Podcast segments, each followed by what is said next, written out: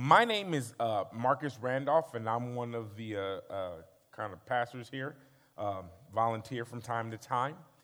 And um, yeah, so I'm giving the message today.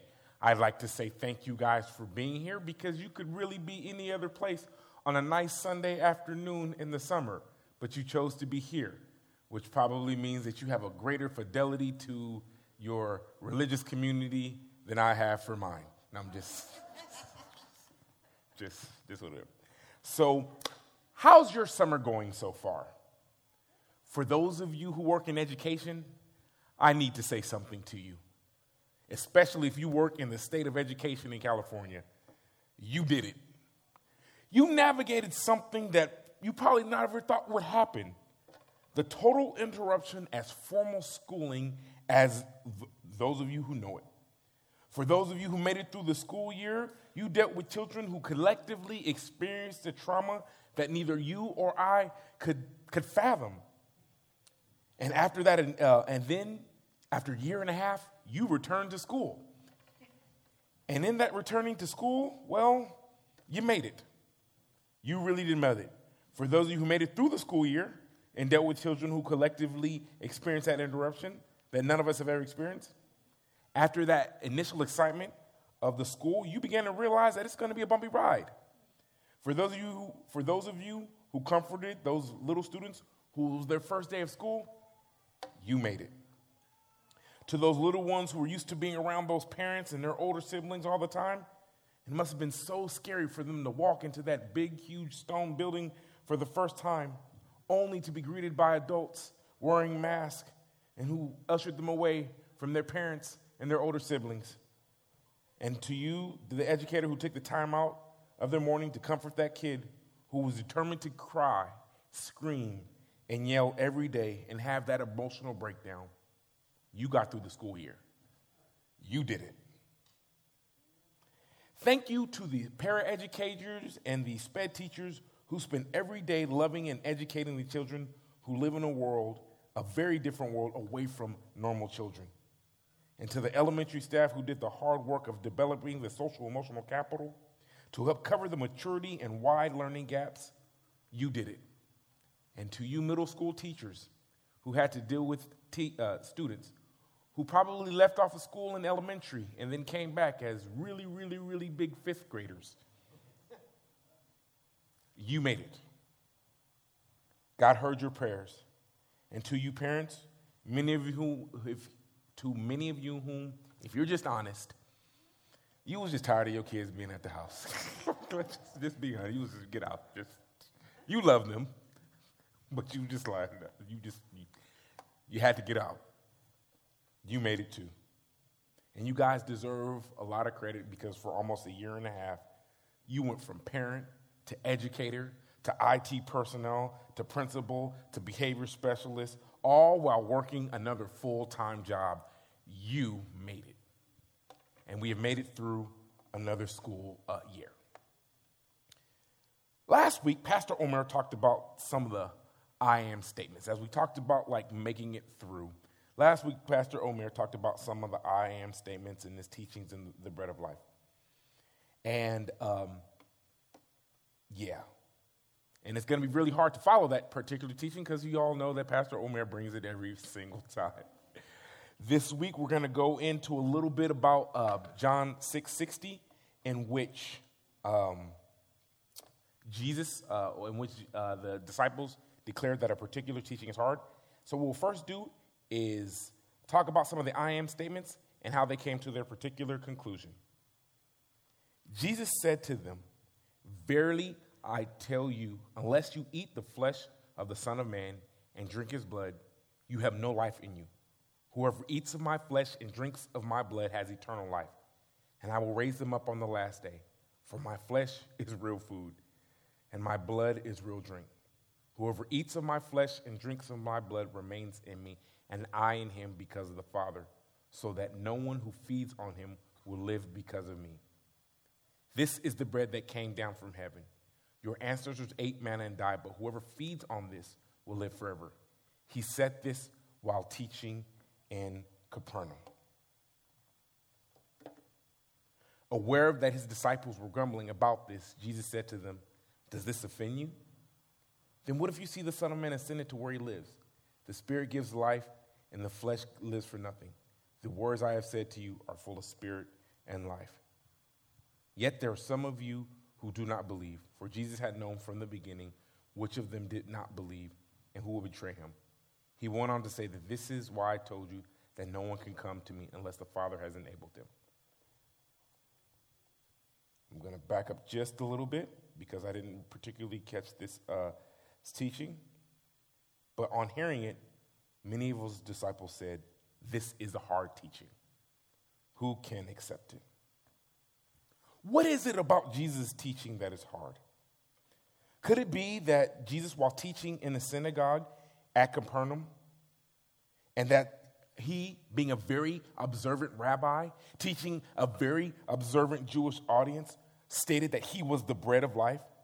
And to the further point, he says literally that my flesh and drink my blood, which would have been very offensive to an audience that understood the Torah. And perhaps their understanding of this section of Torah would have popped in their minds in Leviticus, where it says, This is why, uh, because of the life of every creature, it's blood. That is why I've said to the Israelites, You must not eat the blood of any creature, because the life of every creature is in its blood. And anyone who eats of it will be cut off. And here you have this rabbi who's done these miracles, and everybody's kind of an awe or a buzz about him, and he's from your own hometown. And you have this idea of what a Messiah is like in your head. And he's saying that he is the bread of life. Literally, eat my flesh, drink of my blood. And that could have been quite offensive. Could it have been the fact that because it was a synagogue that was really familiar with Jesus? I mean, these people knew his family, his brothers, and his sisters, and his mother. They could have known his earthly father and the circumstances surrounding Jesus' birth. And now he's proclaiming deity? What is it about Jesus' particular teaching that is difficult for this particular audience? Is it that he's using a, a, rabbinic device that would lead one to either rejecting him or accepting him?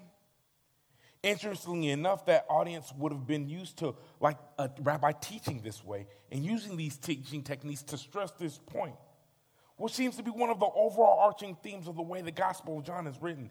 There seems to be such an emphasis on the I am statements and Jesus claiming who he is.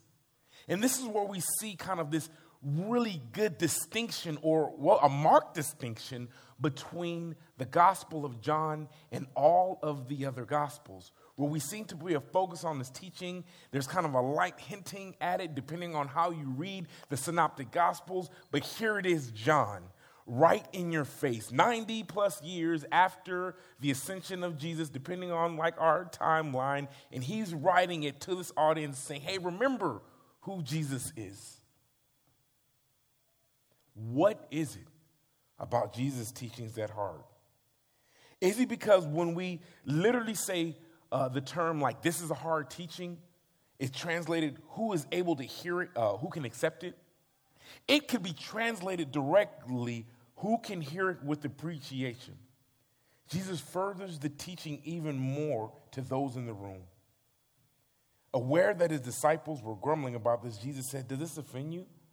That if you, oh, this is where it was. Does this offend you? That if, what if you see the Son of Man ascend to where he was before? That the Spirit gives life, the flesh counts for nothing.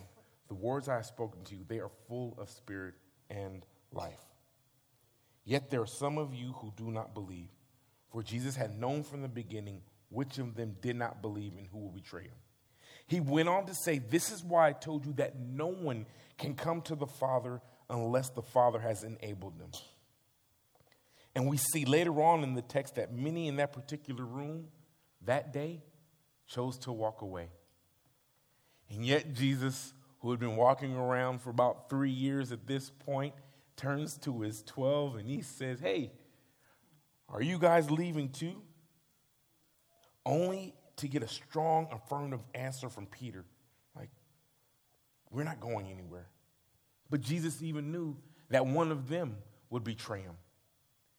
depending on your kind of school of thought, you have these particular um, scholars that know where Judas Iscariot was from.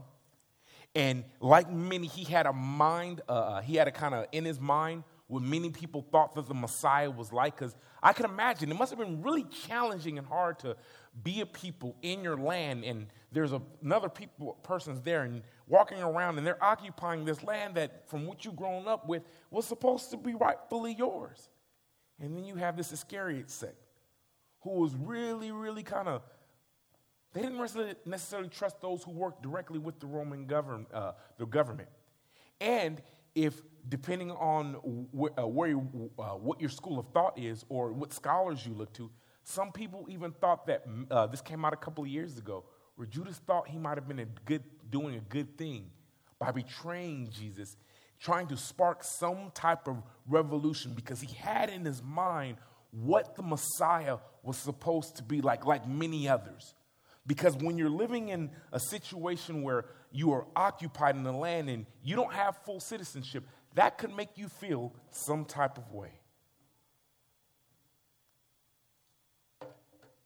What is it about Jesus' teachings that is hard?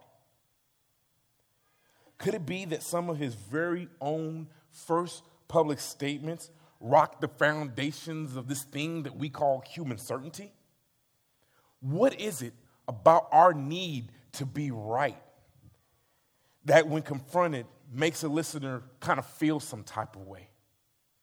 What is it about the fact that, again, you're walking around and you're occupied and you see these people who have, uh, who are, there are few of them and they have rights that you don't have, and you've been hearing about maybe scriptures in Isaiah, and you've read like Jeremiah, and you've read these things that are pointing to this Messiah, and yet Jesus comes along and you're a little confused because he says some things and you're like, yeah, I, I kind of feel it and he's doing these miracles. There's, there's this buzz around his teachings, and, and you're all in, you're excited. And then he says things like, hey, first public teaching.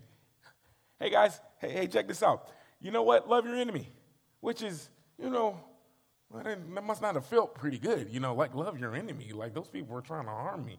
He begins to speak and say that people who are normally blessed, well, it challenges us. It says that people who are blessed, are those who mourn, the merciful, and peacemakers. The virtues that can sometimes go against our human nature. It may feel like these virtues lived out in the world are kind of strange, especially given evidence of things that are around us can be so different. Then and only the then in the genius that only can be attributed to Jesus, he elevates the game.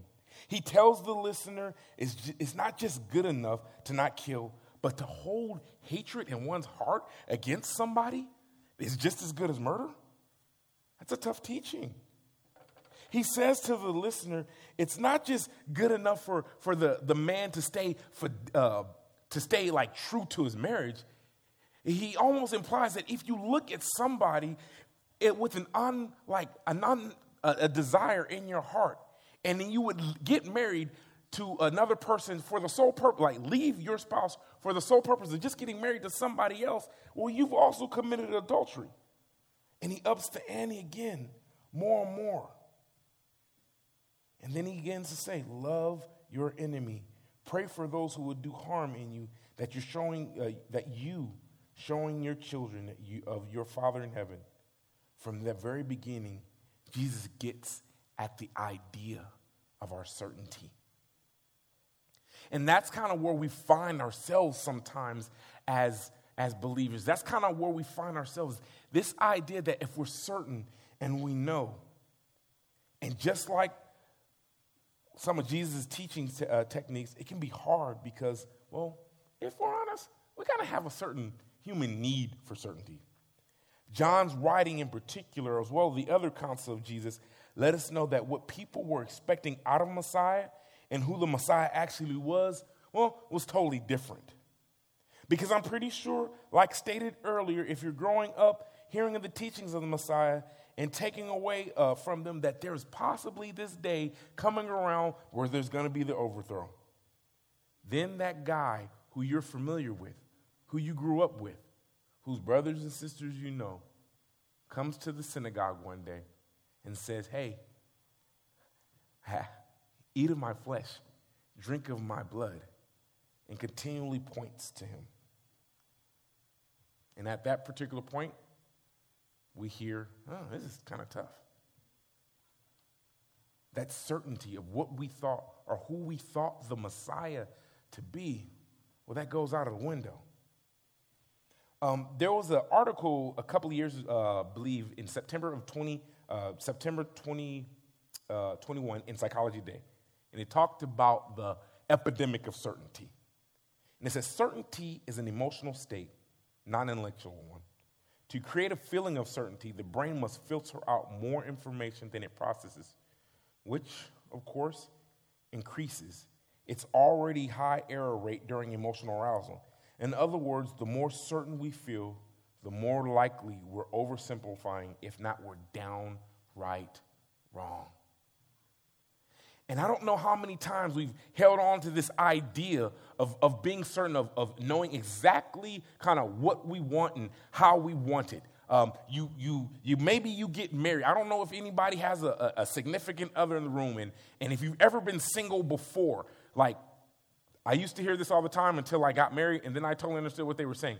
It's not that being single is bad. In fact, they want to encourage you to stay single. It's just that you get married, and there's another person involved who is another whole person that like pushes back against you, that doesn't know your mind. Like I wish, I just honestly wish that they could just read my mind and know what you're saying, who, who sees you every day. And then if you have little children in the mix who have their own little personalities, and it's amazing observing you people who are parents, how you can have like five different children and you have five different personalities that came from the same people, and they will just be all over the place. And you got the calm one and all of them, and they're all a reflection of you.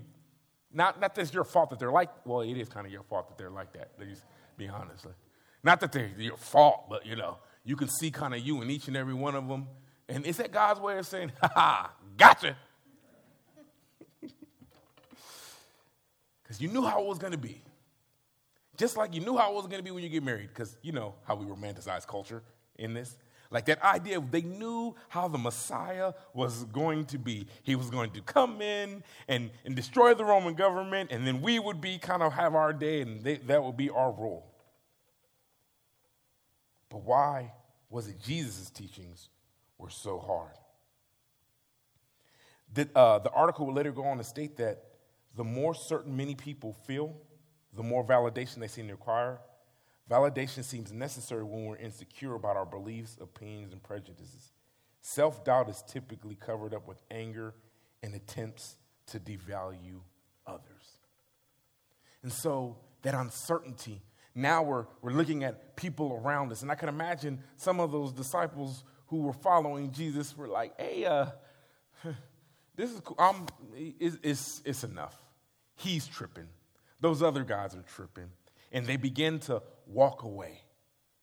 And I don't know how many times in this walk of faith that I've oftentimes felt like I, I just I just can't do it. Have you ever like read the Bible, gone to church, um, try to put into practice what you you you you you know maybe love your enemy, maybe maybe it's that that coworker that maybe is a workplace bully, maybe it's the uh, the, the neighbor who just you got something going on with that that that that person in your your student group or whatever it is and there's something and you go okay good old fashioned what would jesus have me do? And then you try and you try and you try to be patient and you try again. Maybe it's if you're an educator for whatever reason or another god for you educators who are in the room every day Sometimes you have that one student. You don't know why you get that one student, but you know that one student I'm talking about. They're, they just they require uh, what they call a little extra grace because I just have to admit I have some friends who are educators, and because I'm a mental health worker, they come and vent to me. I'm not saying that it is any children's in here fault, but I'm, you would be surprised how many educators, if they didn't have the patience, that God gave them patience for would feel like doing things to children that they should do to adults. You know, maybe like throwing something at them, you know, saying words to them that um, only adults should understand. Um, I'm pretty sure none of you who've ever worked with children or have had experiences with human beings have ever felt like that. But uh, it's, just, it's just like that. And they're like, I try. I try, Mr. Randolph, to love these kids. I really do. I try to love that one kid in particular. We take him outside. We, we, we talk to him. We, we do the, I, every day it's the same thing over and over again. And the kid just seems to reject me and reject everyone around him. And then I don't want to blame their parents. And they, they, they really try hard not to blame the parents. They go like, we know it's hard, it's tough. But again, they try, and it seems like the world around them, no one's giving them the support. And then if you have that Christian teacher, I try to love them, it's a little difficult. But why is this teaching hard? Maybe because it's this. Every week, we tend to say Matthew 12. Here, oh, uh, or Jesus' answer to a question of what's the important, most important command. Hear, O Israel, the Lord our God, the Lord is one. Love the Lord your God with all your heart, all your soul, and all your strength. And um, then we followed up with the second most important command love your neighbor as yourself.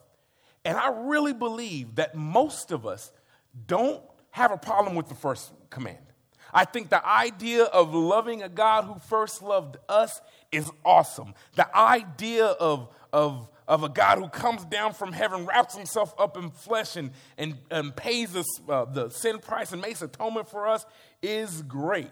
It's that second part that I'm, I'm I don't know about you, but I got a, I got a hard time with the second one.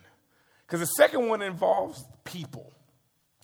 And and we have these really great commands these these treat other people how we want to be treated but again that people and the problem is the tension because loving god seems great up here but then like if loving people is evidence of loving god there's some tension and it's not an either or it's a both and and when jesus came he reiterates this over and over again and then for those of us who will believe that jesus is who he says he is, according to the writer of John, to all the claims that he makes, we see this example of Jesus holding his humanity and his deity all at the same time. And then he teaches, and it becomes tough. But I'm a little convinced that it was not meant to be that easy. Which is why loving God and loving people is so hard because it requires us to do both. It's not an option. It's, an either, it's not an either or concept. And this can be a very simple but hard teaching because God seems to understand it's the human beings who think and act differently than maybe we want them to act, who may not show appreciation when expected, who can do things to other image carriers and act out harms and their hurts. And what's worse is they, they can do this in the name of a loving God to whom they are certain, who they're claimed to be acting on behalf. Which it's why, interestingly enough to me, the comment section this week blew up. I don't know if you guys know what the comment section is, but like maybe you've like read something on Twitter and then you like follow the com- I don't know, like that's a little guilty pleasure of mine. There's all these feedback comments that I'm like, yay, yay, cool. And then the comment section blows up. And you find that one comment that's like inflammatory. And if you follow like Twitter or Instagram or, or whatever it is, Reddit, whatever it is, LinkedIn, like you go to that one. I don't know why, just, just that one. And you want to see the challenge in the discourse. And boy, did it blow up this week. Oh man, did it. And everybody was right. For whatever reason or another, we live in an, uh, uh, a culture that we, well, we're all, I just feel that Twitter Instagram and social media has made us all experts on a bunch of things that we may not necessarily know all the full details to. and so, this week as a Christian brought me a lot of tension. If you've been in the land of evangelical Christianity long enough, then you might too feel some tensions this week about the recent rulings to reverse the federal 1973 decisions of Roe v. Wade. I can't tell you exactly when I fundamentally changed, but the shift was significant the more and more I worked in vocational ministry and the more and more I worked as a youth, youth pastor. See, the hard part about this issue is, is like when you first come to Jesus in like an American context, if you're not aware or if you grow up in evangelicalism and you haven't deconstructed yet, there are a couple things you believe that get you closer to heaven. One, being in a uh, um, heterosexual marriage and having kids. Two, like you, for whatever reason or another, you have to vote a particular way. And if you don't vote this particular way, and then you're not into, uh, you're not in a uh, heterosexual marriage, and you have a bunch of kids, and then for whatever reason or another, really traceable as we brought Philip Vollmer into like the late 1970s, the other hot topic issue was abortion. And through the years, for whatever reason or another, this has become like the political litmus test. Like it's, and it's almost in some circles replaced actual like theology. The idea that maybe it's just not good enough to believe that Jesus Christ is your Lord and Savior, died for your sins, rose up, you walk in that believing faith. Now you have to believe in the X, Y, or Z, but in particular, you have to have a particular stance on abortion. And I remember being like really all in when I first got in there because I was ignorant.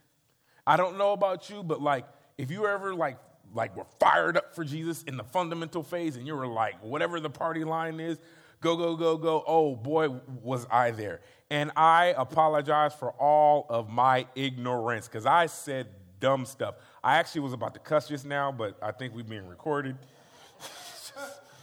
I just have to I said dumb stuff. D- really, really dumb things.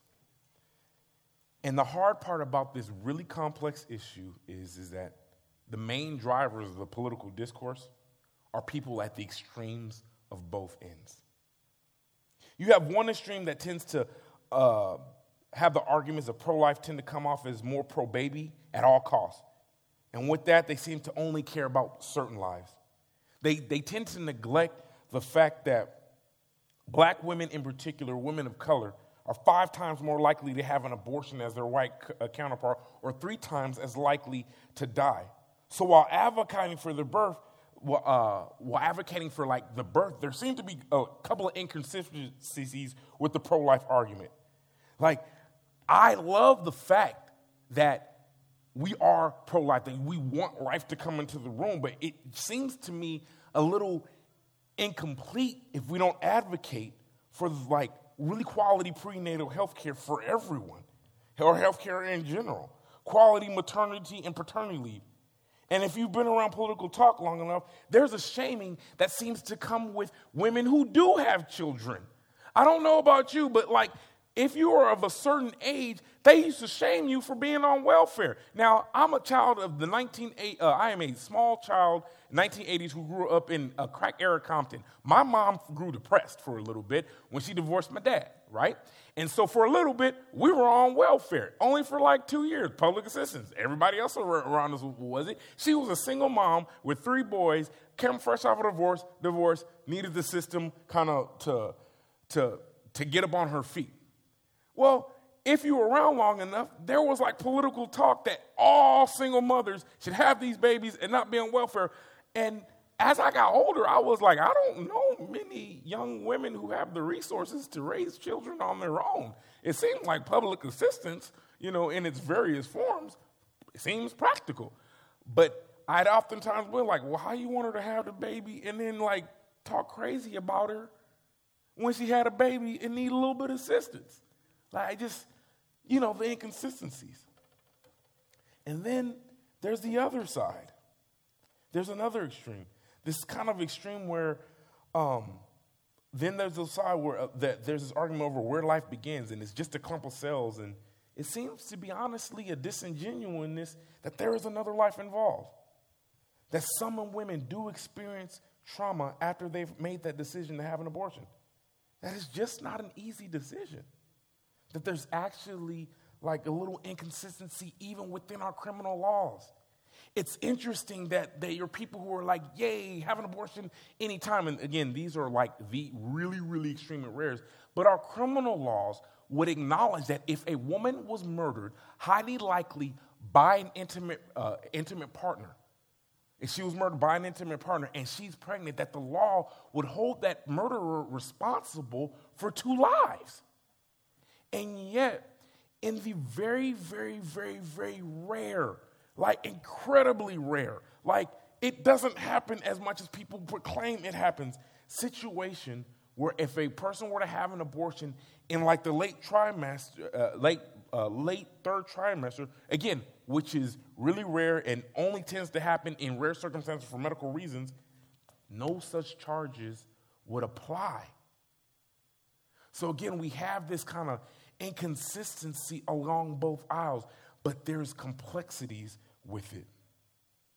And in all these situations, I have to be honest, it's not clear.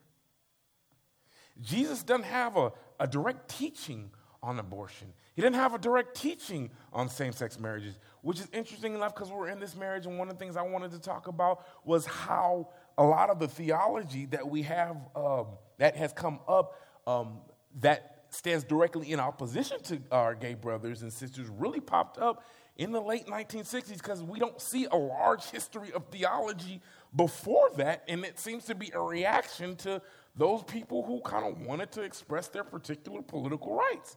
And all of a sudden, they got wrapped up around this particular theological stance. And then, with even in that, there's theological stances about how people express and live that out.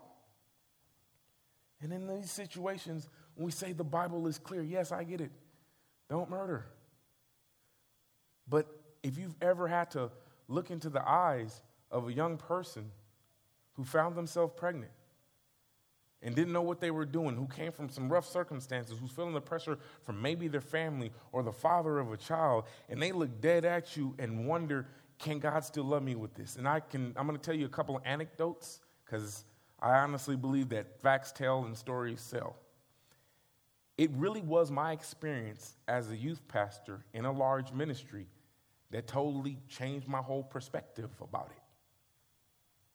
And there were three stories that stick out in particular. We'll say that one young woman, her name was Beth. Beth's mother was on drugs. Beth's mother was in and out of the uh, penal, uh, California penal system. Beth had a sister, and they ended up kind of being out on these streets. Somehow, God brought uh, Beth and her sister across my path, and at the time I met Beth, she had had an abortion. And her father had been down here. And me and another uh, minister of the gospel, another youth pastor, were like, hey, what's going on? She's talking to us. And we end up realizing that her father lived in a couple cities over. We're like, hey, well, let's just go talk to your dad. And she's crying. And like all 16 year olds, she said, I tried to get help. Where did you try to get help? On the internet. Oh, what did the internet teach you? They said I was a murderer and God couldn't love me. And yet, we had to spend most of our time kind of re correcting this merit, I mean, this message. And then we get to Beth's house, and Beth's house was traditionally very Catholic, very strong in their beliefs.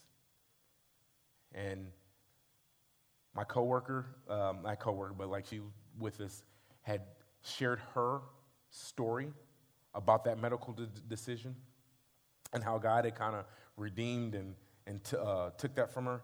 And we're sitting there, and Beth's crying in her living room. We're talking to her dad, and the only thing dad could say to her was, You killed your baby. You killed your baby.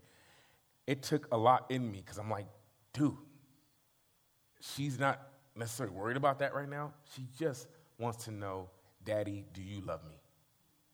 Daddy, did I do the one thing that was so unforgivable? I know that you and mom aren't together no more, and I know that mom's got all sorts of issues and in the jail, but dad, do you love me? Can, can you be loved? And the only thing that had been ingrained in this man's thinking was that the worst thing in the world that anyone could do was have an abortion, and how could his daughter have an abortion? And the only thing he kept saying to her over and over again was, How could you kill your baby? What is wrong with you?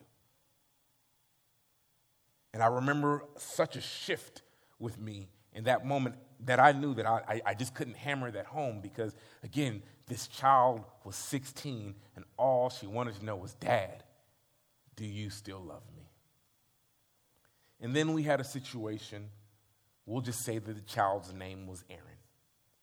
And again, Aaron's mom was on drugs, um, methamphetamine, in fact, and had had Aaron. And, well, Aaron had unfortunately, when uh, mom had custody, uh, been through some, some abuse challenges, uh, all sorts of abuse, been left in situations that they shouldn't have been, and unfortunately, custody was removed and given to um, grandparents. And grandparents, God bless them, fundamental people, tried as much as they, they could, but you know they're, they're hammering those things down. But they're you know there's just some disconnect. You know when you when you get those uh, old school parents that, that, they just don't know, they don't know. But great people, great people loved them. But you know yeah when you when you when you close to 70 and you inherit like a six year old, uh, like again, God bless them. you know, God bless them. But um, Aaron's mom, I got to talk to her in a couple of moments of clarity. And Aaron's mom knew what Aaron had gone through. And Aaron, and she knew that Aaron, she, she knew that she had messed up Aaron's life. But she also knew she was an addict. And she had gone on to have like subsequent abortions, like two, because she, she admits to me, she goes, This is in a parking lot over at a, a just in a parking lot. She's like, I don't know if this is the right thing to do, but I couldn't bring another child in the world and have them face what Aaron faced. And this woman thought that the most loving thing that she could do was have an abortion because she didn't want her children to go through what they went through. Now, again, I, I my mind again is being rocked with this because I'm, I'm thinking to myself, like, whoa. And then I thought about Jesus. And, and I, I couldn't help but to think of like John uh, um, 8, like the woman, quote unquote, caught in adultery, or, or, or how Jesus would treat this. Because I was like, I, I don't know. There's, like, I'm, I'm a youth pastor, dude. I, I, I teach junior high people, and, and we, you know, we, we play video games and have small group. Like, there's no manual for this. the party line is I'm supposed to be like, no abortion at all. And yet, this woman, trapped by addiction, thought that this was a loving act. Now, I know it's better than that. I know that, that there were other options, but yet she knew that I was either going to kill him from smoking methamphetamine or I had to do something. And again, she looks at me and goes, Pastor, do you think God is cool with that? Like, I'm, again, I'm not regular pastor. I'm just junior high, like to play games with the kids, wrestle with you, you know, tell you that Jesus loves you. And I, I, I can honestly say that I didn't have an answer. Not so much as the, the God loving her part, but there is no kind of direct answer. And this is where I feel like Jesus' teachings are hard. Because amongst all these kind of ideal issues we have where we place one thing on one side of uh, we have this issue and there's one extreme and the other, there are real image bearers of Jesus who make these decisions. There are real people who strongly are seeking some type of love and affirmation and validation.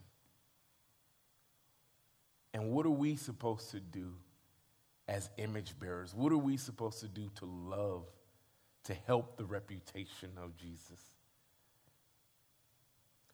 I think the teachings of Jesus are hard, or why, uh, who can appreciate this, are tough because there are real people who have real issues. And if we're honest with ourselves, we just don't have the answer. So all we can do is pray.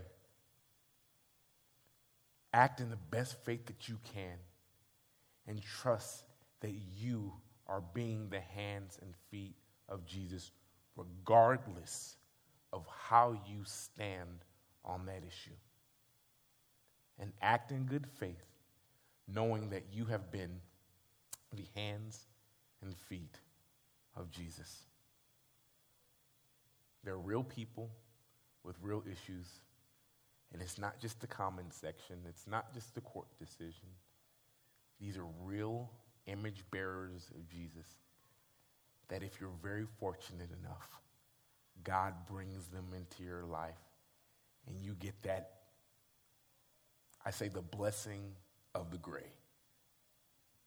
neither black, neither white, but the blessing of the gray where Jesus meets us right there. All right, now we're going to move on to uh, communion. As Jesus said, uh, we're going to eat of the flesh and the blood.